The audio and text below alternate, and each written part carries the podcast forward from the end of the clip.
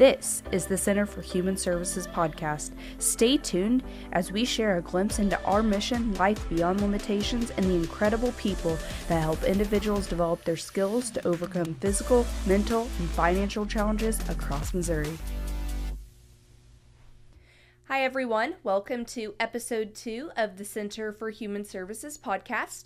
I am Marissa Ivy, the Marketing and Communications Manager at the Center. On our second episode, we welcome Ashley Washington. Ashley, you want to tell me a little bit about yourself? Hi, Marissa. Thank you for having me. I am Ashley Washington, and I am a home based family advocate for the center. Um, in December, it will be 13 years that I've been employed here. Wow. Um, I started out as a teacher in 2009, and then in 2012, I switched to a home based family advocate. What was your journey like to get to the position here at the center? Do you have prior experiences at another job? What led you to joining CHS? Actually, when I graduated high school, I started out going to college and I wanted to be an accountant. So, early childhood development was not my um, path in life. I started out as a teacher at a local daycare center that the center actually partners with. I um, had had my first child and I started out in the infant toddler classroom. And while I was working there, the position came open as a teacher over at the Harris Center.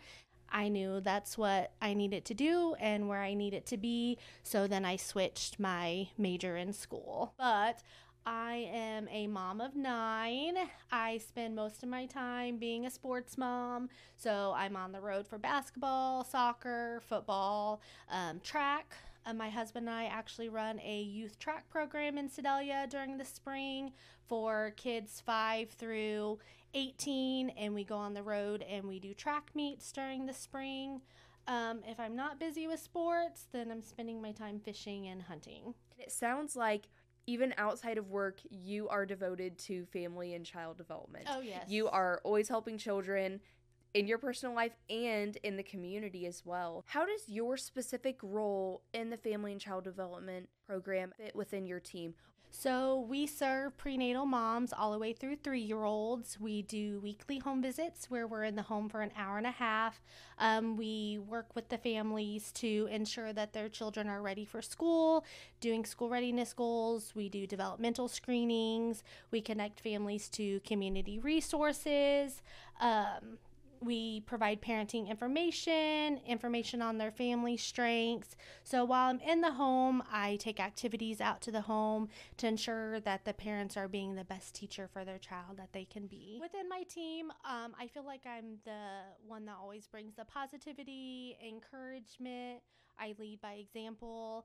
Last year, I was the Missouri Family Advocate of the Year, and then I was also the Region 7 Family Advocate of the Year. To become Family Advocate of the Year, what does that take, and how did you get nominated for that award? I was nominated by my supervisor. Um, they had to send in a letter of recommendation, and then they also got a letter from a family that I had served that I worked really closely with um, during COVID.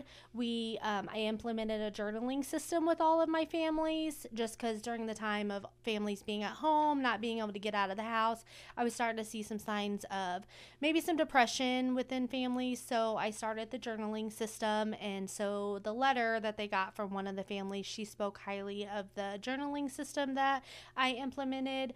And then I, so when I won the Missouri Family Advocate of the Year, it goes on to the next stage, which is the Region 7. Are there any aspects that you love or hate about your job? My favorite aspect of the job is being a doula. So, a doula is another term for basically a midwife. We go into the labor and delivery room with the moms and we provide support when they're in labor. Um, sometimes they have no other support system in the delivery room with them, so we are the only one that is my favorite part of the job. Um, if I could do that more, I would. Anytime we have prenatal moms, I'm always like, oh, I want, you know, enroll them on my caseload. Over the last 13 years of your commitment to the organization, how have you seen a change in the family and child development section? There's been a lot of changes just recently, um, just with our expansion and expanding to different counties. Um, as far as how the activities go, we kind of moved from us being the teacher in the home and doing the activities with the kids to moving it towards a parent child engagement. So now we're seeing more of the parents engaging with their children, which is good because we're only there for three years. So that way they know what to do when we're not in the home. But just knowing what I've done while I'm in the home and knowing that the families are prepared for whenever I leave and knowing the children are prepared for preschool and then eventually kindergarten, that's rewarding. I have had families, um, for like 10 years because if they've had children and then they have another child, they tend to request the same um, family advocate in the home just because they built that relationship. So when you have had families, you know, even six months up to 10 years, it is hard to leave them. But um, I've had families reach out to me five years down the road just to let me know how their kids are. Um, being in Sedalia, I do see families around and they're always quick to give me updates on how their kids are doing. Well, that's great that you get to see how you're making a difference in the lives of others and even having multiple children in the family and going back and seeing not just how this other child is doing, but the child that you've served prior. I bet that is just a wonderful experience. It is together. very rewarding. You get to see the parents working with their kids and just the lights on the children's faces whenever I go in and know that I have an activity or a book, and just letting parents know that they don't have to go out and buy toys. They don't have to go out and buy books, just using household items that they can do. It doesn't have to be an expensive thing to sit down and do an activity with your child. Thank you so much, Ashley, for joining us on the Center for Human Services podcast. Your coworkers at your facility and throughout the organization will be glad to hear how you're making an impact at CHS. Again, thank you for joining us for the Center for Human Services podcast. Stay tuned for episode three.